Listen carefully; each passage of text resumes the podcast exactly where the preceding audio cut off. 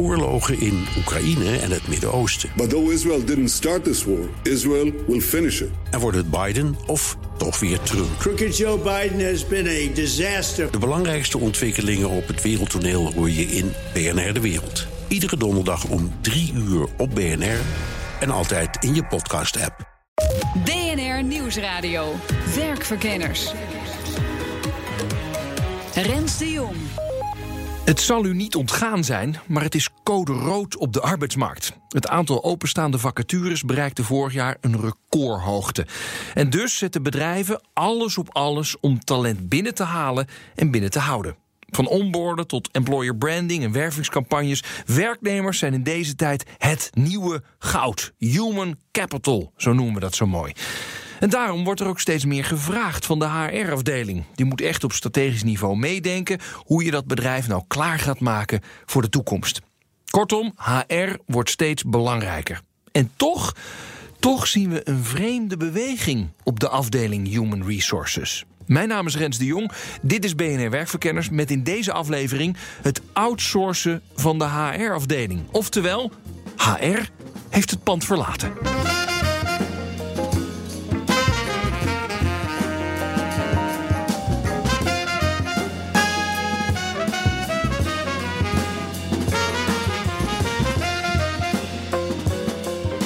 Uit een onderzoek van een paar jaar terug van databedrijf IDC onder Nederlandse bestuurders en HR-directeuren blijkt dat 63% van de organisaties een gedeelte van hun HR al heeft outgesourced. Kortom, door een ander gespecialiseerd bedrijf laat uitvoeren. En mijn vraag is dan: is dat wel verstandig om in deze tijden van krapte op de arbeidsmarkt je HR-afdeling te outsourcen? Zitten we goed? Oké, prima. Alright. Hij, start, hij, zo, hij loopt al of niet? Ja, top. Oké, okay, um, Radboud, kun je jezelf even voorstellen aan de luisteraars? Ja, uh, Radboud van Hal, uh, directeur van Human Capital Group. En we zijn een consultancy waar wij goed in zijn gaat over functiewaarderen, uh, compensation benefits vraagstukken, dus belonings, beloningsvraagstukken. Mm -hmm. En we helpen organisaties met complexe samenwerkingsvraagstukken. Heb je, altijd, outsourcing. heb je altijd al in de HR gezeten? Ik heb bijna altijd in de HR gezeten, ja? maar ik heb ook uh, vijf jaar ben ik directeur inkoop geweest bij een grote financiële instelling. Oh, oké. Okay. Dus de switch gemaakt van HR naar inkoop. Ja, en, en is het leuk HR? Wat is er leuk aan? Wat is leuk aan HR? Ja. HR gaat uiteindelijk over van hoe haal je het, het beste uit je mensen. Uh, ja, zodat je bedrijf eigenlijk competitief kan zijn op de, op de, op de markt. Waar je je product of je diensten neerzet. Want, want mensen maken het verschil dan toch? Mensen maken het verschil. Dat is natuurlijk een beetje een makkelijke term. Maar je ziet wel dat daar waar bedrijven echt succesvol zijn. Dat zijn bedrijven die echt een heel goed HR-beleid hebben. En waar mensen echt gewoon de prestatie kunnen leveren ja. voor het bedrijf. Als je dat zegt, dan snap ik eigenlijk niet dat er nu zo'n trend is waarin we HR gaan outsourcen. Dat, hè, waarin we gaan zeggen: doe jij dat maar voor me. Ja. Snap jij dat wel? Ja, ik, ik snap de trend wel. Um, en tegelijkertijd ben ik daar altijd ook wel een beetje kritisch in. Dus je krijgt geen volmondig ja en ook geen volmondig nee. Dat, uh, dat had je kunnen verwachten. Wat je ziet is dat uh, uh, de belasting van HR op dit moment heel erg naar die administratie gaat. Hè. We hebben nieuwe wetgeving. en HR moet dat iedere keer implementeren. Geef een voorbeeld. Waar, waar, waar, waar nou, moet... De, de, de privacy-regelgeving, regelgeving rondom veiligheid. Dus tegenwoordig als je een schoonmaker in dienst neemt, die moet al een verklaring omtrent gedrag hebben. Uh, en vroeger zag je dat eigenlijk alleen maar bij piloten en artsen, dat zij hun diploma's overlegden. Maar nu zie je dat eigenlijk alle medewerkers deskundig moeten zijn op het vak wat ze doen. Mm -hmm. En dat gaat van schoonmaker tot aan uh, directeur. Dus het is eigenlijk veel meer administratief werk geworden. Het is heel administratief werk geworden. Ja. En recent onderzoek laat dat ook zien dat eigenlijk die HR-functie, men wil naar strategie, maar je ziet ze eigenlijk af afzakken naar administratie. En die administratie, daar willen ze graag van af. Mm -hmm. Dat willen ze vaak outsourcen. Ja, en gebeurt dat dan veel?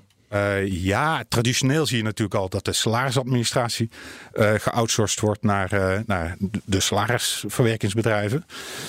daarna krijg je eigenlijk ook nog de administratie. Dus dan gaat het over het registreren van dat soort opleidingen of aspecten rondom loopbaan dat geregistreerd moet worden. Uh, dus je ziet daar een trend dat dat geoutsourced wordt.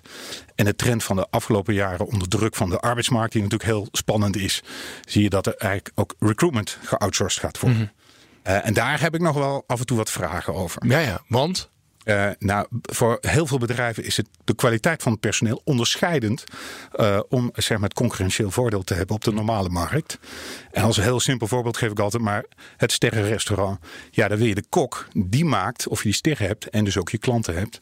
Uh, en dat kun je niet outsourcen. Nee. Dus als de kern van je dienstverlening mensen is, ja, dan moet je heel voorzichtig zijn met outsourcen van je HR-dienstverlening. Zie je wel dat bedrijven het bijna helemaal allemaal overboord gooien en zeggen: Nou, uh, dienstverlener, doet u dat maar voor mij? Nou, uh, je ziet dat uh, er zijn een paar bedrijven die bezig zijn om te kijken van wat willen we echt zelf doen en wat kunnen we buiten de deur leggen. en je, daar men is nog in een onderzoekende fase. Van eigenlijk willen we zelf de regisseur zijn. En alles wat expertise is, bijvoorbeeld op functiewaarderen of compensation benefits, daar huren we mensen voor in. Mhm. Omdat dat vakgebied zo complex is, daar willen we zelf niet de kennis dagdagelijks van bijhouden. Nou ja, oké. Het outsourcen van de salarisadministratie, oké. Kan ik nog wel inkomen. Dat heeft op het oog niet zo heel veel met strategie te maken. Maar om dan alles te gaan outsourcen, ja, dat gaat wel een brug te ver. En dat vinden ze zelfs bij Visma Raad. Dat is zo'n aanbieder van HR-services. Om hun kant van het verhaal te horen, praat ik met de managing director, Debbie de Gelder. Het is niet mijn pleidooi, is zeker niet dat je alles moet outsourcen. Je moet helemaal dicht bij je medewerkers blijven, want je medewerkers zijn daadwerkelijk je asset. Dus uh, daar moet je heel dichtbij zijn. Maar dat betekent niet dat je voor alles op die medewerkers moet, uh, bij die medewerkers moet zijn. Mhm. Er zijn natuurlijk heel veel reguliere zaken dat een medewerker gewoon heel even wil weten. Um, omdat hij op dat moment iets, uh, een beslissing wil nemen uh, om een huis te kopen, of um, op vakantie te gaan, of misschien wel ouderschapsverlof. Waar hij eigenlijk een vraag heeft die hij snel even wil stellen. Mhm. Ja, dat soort dingen kan je gewoon outsourcen. Dat kan je namelijk in een service desk zetten, die heel vaak en heel goed bereikbaar is. Ja.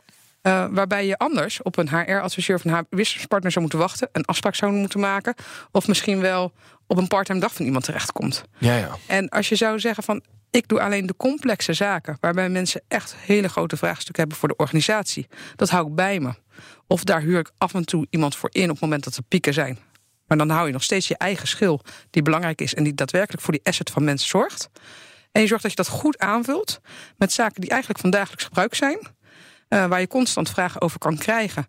Waarvan het niet handig is dat eigenlijk iedereen daar constant voor opgeleid moet worden. Daar is daar een keukenvraag eigenlijk. Ja, ja, ja, Dan zorg je dat die geoutsourced worden. En dat je daarmee daadwerkelijk um, eigenlijk je totale asset van mensen heel goed bedient. Ja, maar wordt het daar dan niet um, onnodig zakelijker van? Want het is toch iemand die, zeg maar, weet je wel, uh, laat ik zo zeggen. Uh, ik werk bij een bedrijf en uh, nou, weet ik veel, het gaat niet helemaal goed met mij of zo. Uh, ik zit me dat te bedenken. Dus ik heb inderdaad extra vakantiedagen nodig. En dat ga ik dan bellen met zo'n service desk. En dan zeg nou, ik wil dat graag, et cetera. En dan krijg ik waarschijnlijk een heel zakelijk antwoord. Nou, het kan zo of zo of zo. Terwijl je misschien wel als medewerker af en toe ook even een beetje een soort, mm, ik weet niet hoor, medeleven wil hebben. Ja. Van, oh ja, god meneer de Jong, ik hoorde al, het gaat niet zo goed met u. Dus u wil even iets meer rust hebben. Ik, ik noem maar wat, hè. Ja. En dat, dat, dat krijg je niet.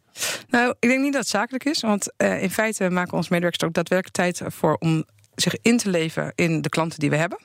Uh, dus ze zijn daar ook veel bij betrokken. Dus ze zullen nooit zeggen: Oh, dus u wilt vakantie, dan regel ik dat voor u. Uh, het kan sowieso in het systeem geregeld worden. Dus het gaat juist om dat praatje wat er bovenop zit. Mensen Ja. bellen niet voor niks. Ja, precies. Dus vervolgens uh, zal dat telefoongesprek ook op die manier verlopen. Um, maar als we naar de andere kant kijken, naar de medewerker zelf. Die wil juist zelf eerst ook heel vaak bijvoorbeeld rust. Dus even afstand vinden ze ook wel lekker. Om niet direct met iemand om tafel te gaan. En als ze daar zeggen aan de telefoon van... joh, ik zou hier ook wel eens met iemand over willen praten... dan kan die service desk dus ook direct ervoor zorgen van... nou, weet je wat, dat zou je op deze manier kunnen doen. Neem eerst die rust. Zorg dat die dagen erin zitten. Zorg dat je je rust even pakt. Zodat je ook dat gesprek goed kan voorbereiden. En ga dan zitten. Ja, ja. En dan kan je gewoon daadwerkelijk met iemand van je eigen bedrijf natuurlijk gaan zitten. Dus je zorgt er eigenlijk voor dat je um, niet die afstand tussen de medewerker en bedrijf maakt. Mm -hmm. Maar je zorgt ervoor dat eigenlijk het dagelijkse proces door kan lopen. Zonder dat zowel de medewerker er last van heeft als het bedrijf er last van heeft.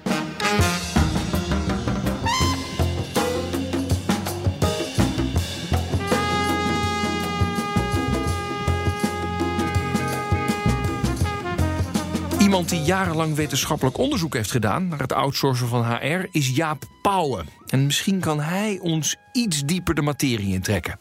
Goedemiddag. Goede, goedemorgen is het eigenlijk nog, zie ik. Ja, goedemorgen met uh, Jaap Pauwen, Tilburg University. Ja, we, we skypen met elkaar, hè? Ja, ja, inderdaad. Ik hoop dat het goed uh, verstaanbaar is allemaal. Waar, waar zit u nu? Ik zit in mijn eigen kamer in uh, Tilburg. Oké, heeft u een beetje mooi uitzicht? Ik heb een prachtig uitzicht. Tilburg uh, gaat er trots op, prat op dat ze een groene universiteit zijn.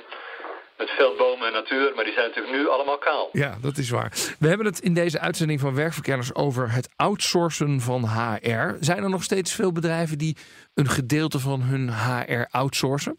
Jazeker. En uh, van jong, van oudsher heb je natuurlijk sowieso de outsourcing van uh, salarisadministratie. Dat is echt al uh, nou ja, tientallen jaren gemeengoed. En wat je ook ziet is natuurlijk dat een deel van de HR-functie wordt geoutsourced aan gespecialiseerde bedrijven.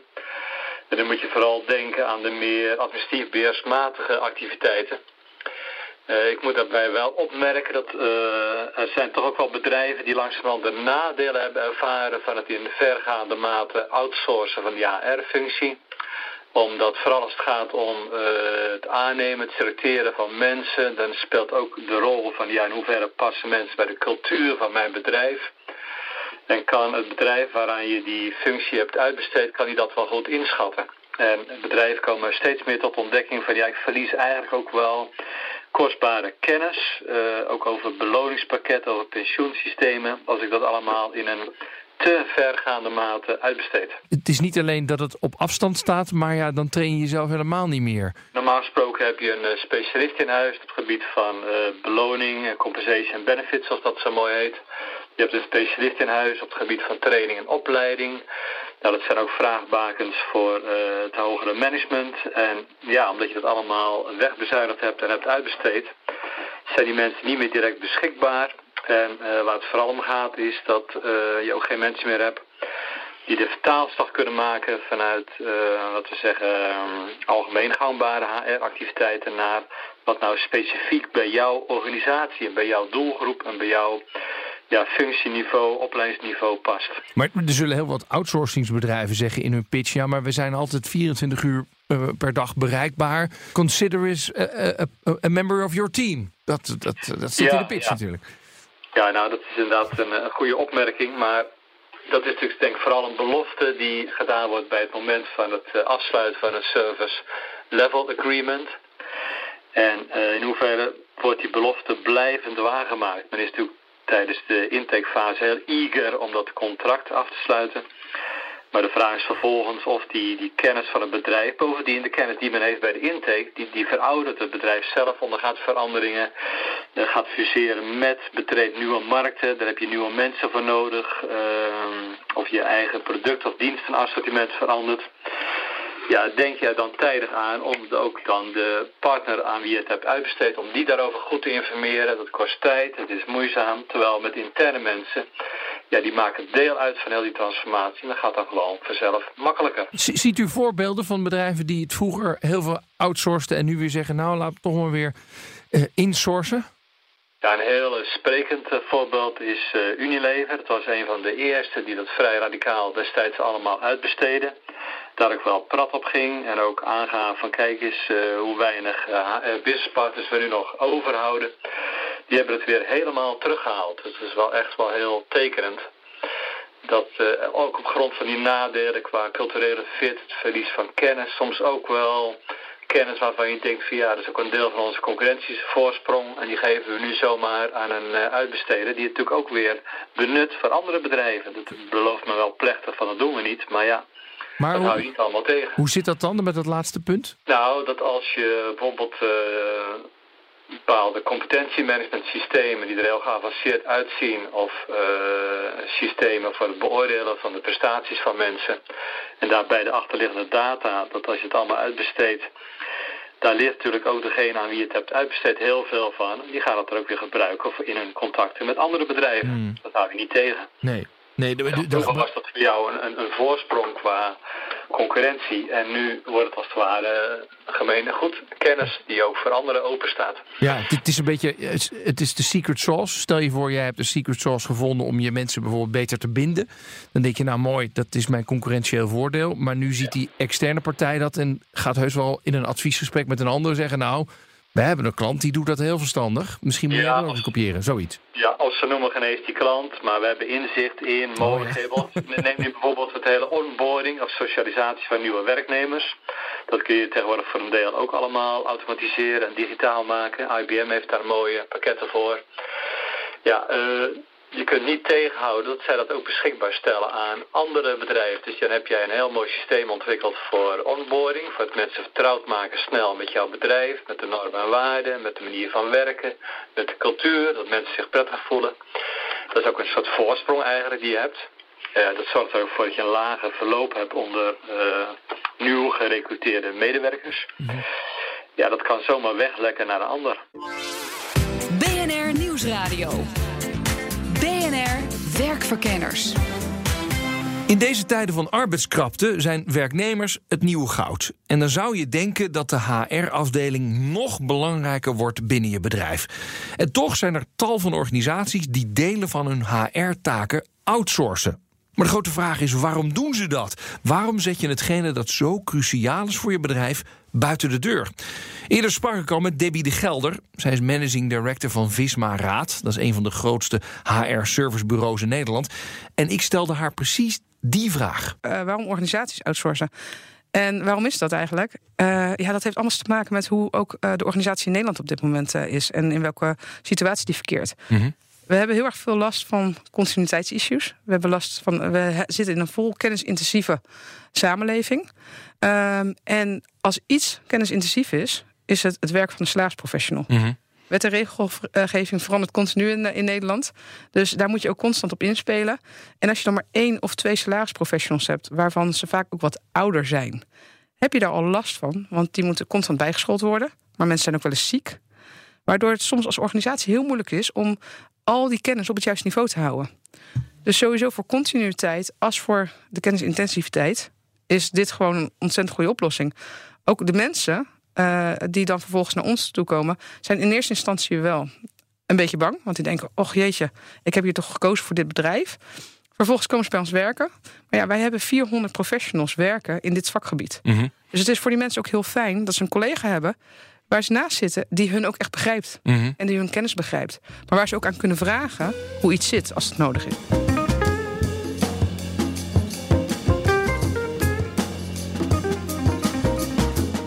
Ja, sommige organisaties hebben dus moeite om het tempo van de kenniseconomie bij te benen om continuïteit te waarborgen. Kortom, de buitenwereld gaat een stuk sneller dan de interne radertjes kunnen draaien. Radboud van Hal is onze HR-consultant van de Human Capital Group.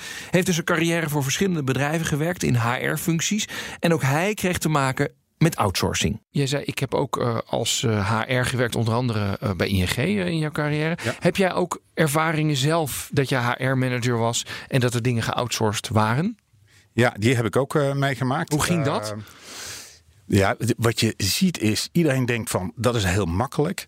Terwijl je ik zeg altijd maar, uh, uh, bezint eer jij begint. Want je moet heel goed weten wat je eigenlijk doet en wat je outsourced. Mm. Ik was afgelopen week bij een klant en die hadden hun hele salaris- en personeelsadministratie geoutsourced. Alleen ze waren vergeten een aantal vragen te stellen. Onder andere dat de accountant op het einde van het jaar allerlei gegevens nodig heeft. Uh, nou, die wil de geoutsourced partij graag leveren. Mhm. Alleen dan vragen ze natuurlijk de hoofdprijs. Omdat je eigenlijk dat huwelijk hebt waar je in vast zit. En dan heb je een lock-in. En dan zie je dat dat, dat geoutsourced, uh, dat houdt ook in dat je echt vast zit wow. aan je leverancier. Wauw. En het is een hele kleine, simpele vraag. En dan zie je eigenlijk dat... Zo, joh, mijn accountant wil wel bij de gegevens van mijn personeel. Ja. En dan gaat hij, oh, oh wil je dat hebben? Dat kost heel veel geld. Dat kost heel veel geld. En dan vraag je eigenlijk een uitzondering. Dus zodra het als het standaard is, dan kun je het heel goed outsourcen. Weet je in je bedrijf dat je eigenlijk wel af en toe wat uitzonderingen hebt. Ja, dan gaat natuurlijk de teller lopen bij, de, bij de leverancier die dat voor jou geoutsourced heeft. En daar zie je dan de spanning ontstaan tussen de, de, de, het bedrijf of de organisatie en de geoutsourced partij. Zeg je dan bezint eer je begint? Of zeg jij van uh, je kunt best dat huwelijk aangaan, maar je moet wel een naar huwelijkse voorwaardengesprek voeren? Je moet juist, zeg maar, de hele romantiek van outsourcen, dat is net als bij een goed huwelijk, dan moet je ook even naar de notaris om uh, afspraken te maken. Wat als het misgaat? Ja. Nou, en eh, bij, bij outsourcen moet je dat ook in het begin doen. En niet op het moment dat je al een beetje strijd hebt. Want dan kom je niet meer uit de huwelijkse voorwaarden met je, met je leverancier. Gaat dat vaak fout? Uh, je merkt dat de verwachting die in het begin uh, geschapen wordt, hè, dat ik noem dat altijd maar een soort verliefdheid. Dat is die spetterende business case van de partij waar je uh, je, je, activiteiten outsourced. Die verliefdheid die neemt wel af zodra je daadwerkelijk in het, in het huwelijksbootje stapt. Want dan, dan zie je dat de, de leverende partij heel erg werkt langs standaarden, langs vaste patronen. Ja, en dan moet je dan gaan aanpassen als, als afnemer mm. van, die, van die dienst. En dat is dan lastig. Ja. Dan kom je er eigenlijk achter van, hey, die flexibiliteit die we zelf geregeld hadden, ja, die is helemaal weg op het moment dat je zaken doet met een ja, externe maar, partij. Maar dan zit je eraan vast, want zomaar wegkomen bij degene die je salarisadministratie heeft uh, dat is, gerund, dat is best wel lastig, denk Dat is een hele lastige, want je hebt je die is dan vervolgens ook weg. Dus al je kennis ook uit je bedrijf en die ligt bij de externe partij. Dus het switchen, het wisselen van leverancier is een hele lastige, uh, uh, lastige exercitie. en daarom zeg ik van ja, als je in het huwelijksbootje stapt, dan moet je die huwelijkse voorwaarden. Dus ja. hoe gaan we uit elkaar vooraf al regelen? Ja, outsourcen heeft toch vaak. Ondanks dat iedereen zegt, ja, we kunnen een kwaliteitsslag maken, heeft toch vaak ook wel met kostenplaatje te maken. En als ik jou zo hoor, is, uh, daar kun je van een koude kermis thuiskomen. Daar kun je van koude kermis thuiskomen, omdat je ziet dat het kostenplaatje op de standaard dienstverlening altijd wel goedkoper is. Want die geoutsourcede, of die leverancier heeft natuurlijk massa en kan daar uh, uh, kostenvoordeel halen. Maar iedere uitzondering kost geld. En dat moet je van tevoren weten. Ja. Dus eigenlijk moet je heel... Wat voor uitzonderingen zijn dat dan? W wanneer heb ik uitzonderingen in mijn bedrijf? Uh, nou, stel dat jouw CEO vraagt van ik wil eigenlijk het verzuim weten van alle 28 tot 32-jarigen. Dan krijg je al een een, een, een, een, andere vraag die je stelt aan je leverancier van je, uh, nou, van je verzuimregistratie. Mm. Uh, terwijl hij normaal gewoon een rapportage draait. Dat is een standaard rapportage over al je personeel. Maar het kan best wel zijn dat je juist die millennials wil houden. Of juist die mensen in die spitsuur van hun carrière. En die zegt van hé, hey, daar willen we apart beleid op hebben. Want deze mensen willen we houden. Ja. Dus je wil daar andere gegevens over hebben. Nou, dan heb je een uitzonderingsrapportage. Je, je, je uh, leverancier wil je heel graag helpen. Alleen dan gaat de teller, uh, teller lopen. Ja, en dan wat je normaal vroeger gewoon even vroeg aan HR. Zo kun je even een query draaien ja. op dit. Ja. Is het opeens uh, kaching. Kaching. Daar, en, en je ziet dat een deel van de businessmodellen van dit soort partijen hier ook op gebaseerd is. Ja. Zeker in die, ja, die tenderfase. Ja, ja, die denken echt zo, nou ja, oh, deze klant die, die denkt dat hij allemaal standaard wil. Maar wacht maar, over twee jaar dan, dan, dan, dan komt hij. Je, en je legt heel veel essentiële informatie van je eigen bedrijf leg je extern. Uh, en uh, het eigenaarschap wil je natuurlijk nog wel houden op, die, op dat soort informatie. Ja. Alleen je legt hem extern, waardoor je afhankelijkheid ook. Maar dan zou je toch gewoon zeggen, nou dan maken we toch de HR-afdeling wat groter. Ja, en tegelijkertijd gaat het dan over: kan HR aantonen wat haar relevantie is? Uh, want de, de, de, de CEO zegt: ik, ik wil business en ik wil groeien. En HR uh, zegt van ja, maar waar halen we onze mensen vandaan? En de CEO zegt los het op. En HR heeft niet altijd zeg maar, de executiekracht om het dan op dat moment relevant te zijn en te zeggen van en we gaan het nu oplossen. Mm -hmm. Dus je hebt dan wel vergezichten om ja, hoe kunnen we mensen die wat ouder zijn ook activeren. En ook misschien die nieuwe vaardigheden. Nou ja, HR skills. mag gewoon niet uitbreiden. Dat is eigenlijk HR mag niet uitbreiden. Nee, dat is nee, het gewoon. Dus, het wordt toch, wordt door de, de, de, ja. de CFO wordt het toch gezien als het is een kostenplaatje en wij kunnen niet zien wat de echte waarde, toevoegende waarde ja, is van HR. Als je zo'n contract gaat, gaat doen met zo'n uitbestedende partij, dat kost ook geld. Dat kost ook geld. En dus we winnen dat, die HR-mensen winnen dat gevecht dus niet, begrijp ik. De, de, de CFO zal zeggen, dat vind ik interessant, want daarmee uh, flexibiliseer ik een beetje mijn kosten. Mm -hmm. Dat vindt de CEO of CFO uh, interessant.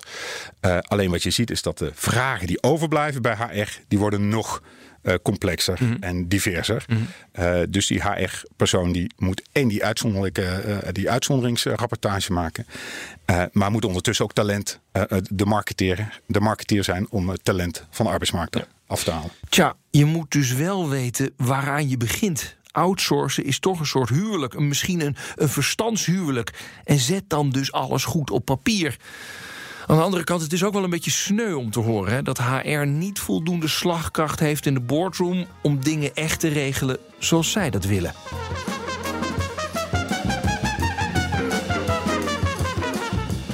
Terug naar onze onderzoeker Jaap Pauwen, hoogleraar Human Resource Studies aan de Universiteit van Tilburg. Hij heeft jarenlang onderzoek gedaan naar outsourcing.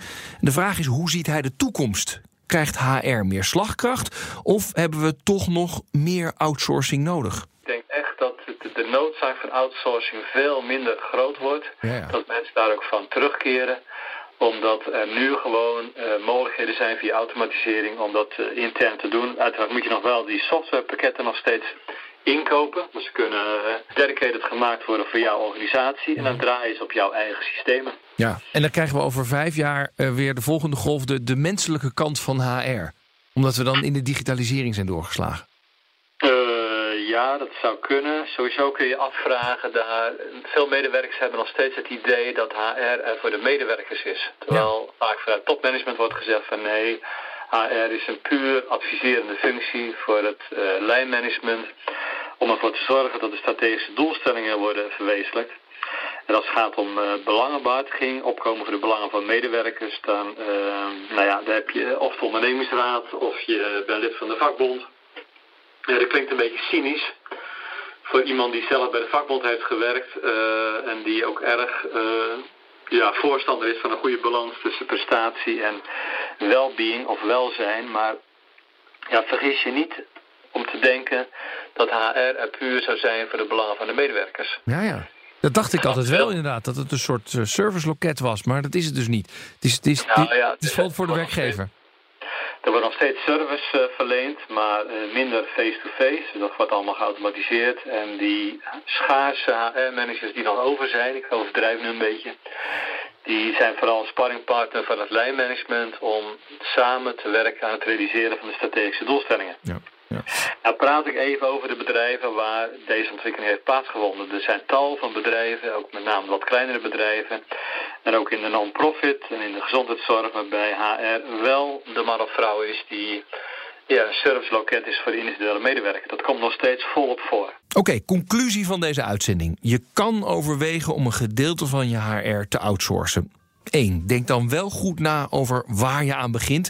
Want je geeft veel uit handen, waardoor je bijvoorbeeld ook specifieke vakkennis gaat verliezen. 2.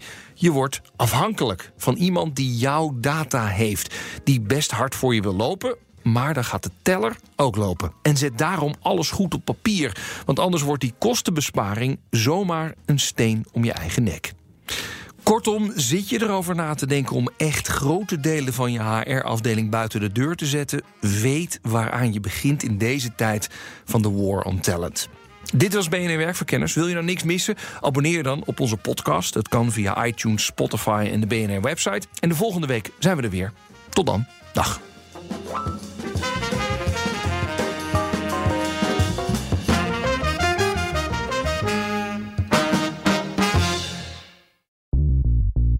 BNR ben je altijd als eerste op de hoogte van het laatste nieuws. Luister dagelijks live via internet. Bas van Werven. En heel langzaam komt de zon op rond dit tijdstip. Je krijgt inzicht in de dag die komt op BNR, het Binnenhof in Nederland en de rest van de wereld. De Ochtendspits. Voor de beste start van je werkdag. Blijf scherp en mis niets.